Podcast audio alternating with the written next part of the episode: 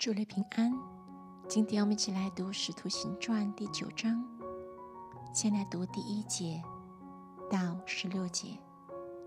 扫罗仍然向主的门徒口吐威吓、凶杀的话，却见大祭司求文书给大马色的各会堂，若是找着信奉这道的人，无论男女，都准他捆绑带到耶路撒冷。扫罗行路将到大马色，忽然从天上发光，四面照着他，他就扑倒在地。听见有声音对他说：“扫罗，扫罗，你为什么逼迫我？”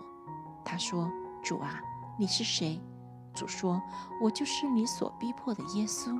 起来，进城去，你所当做的事必有人告诉你。”同行的人站在那里，说不出话来。听见声音，却看不见人。扫罗从地上起来，睁开眼睛，竟不能看见什么。有人拉他的手，领他进了大马色。三日不能看见，也不吃，也不喝。当下在大马色有一个门徒，名叫亚拿尼亚。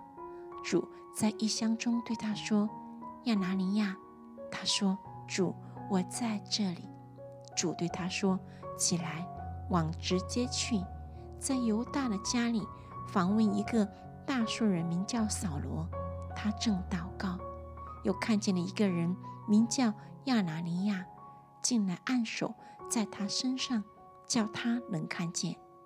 亚拿尼亚回答说：‘主啊，我听见许多人说，这人怎样在耶路撒冷多多苦害你的圣徒。’”并且他在这里有从祭司长长得来的权柄，捆绑一切求告你名的人。主对亚拿尼亚说：“你只管去，他是我所拣选的器皿，要在外邦人和君王并以色列人面前宣扬我的名。我也要指示他，为我的名必须受许多的苦难。”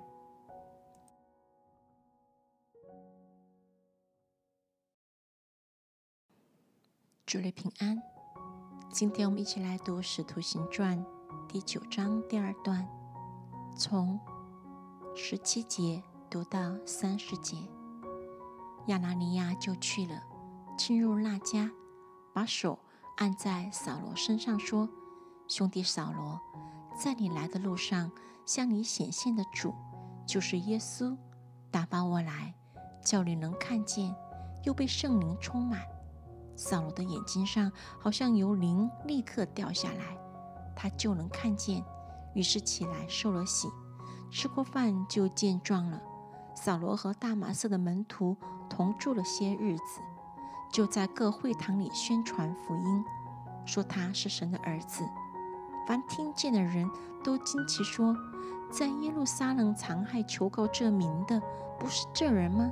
并且他到这里来。”特要捆绑他们带到祭司长那里，但扫罗越发有能力驳倒住大马色的犹太人，证明耶稣是基督。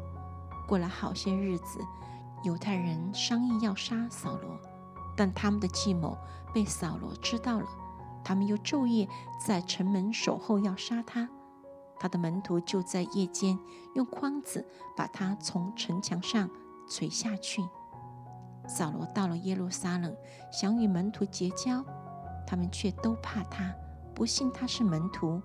唯有巴拉巴接待他，领去见使徒，把他在路上怎么看见主，主怎么向他说话，他在大马色怎么奉耶稣的名放胆传道，都述说出来。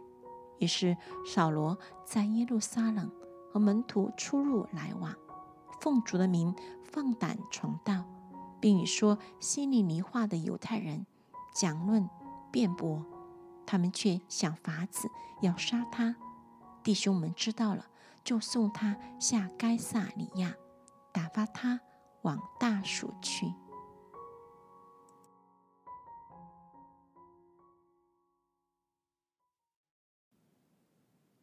主内平安。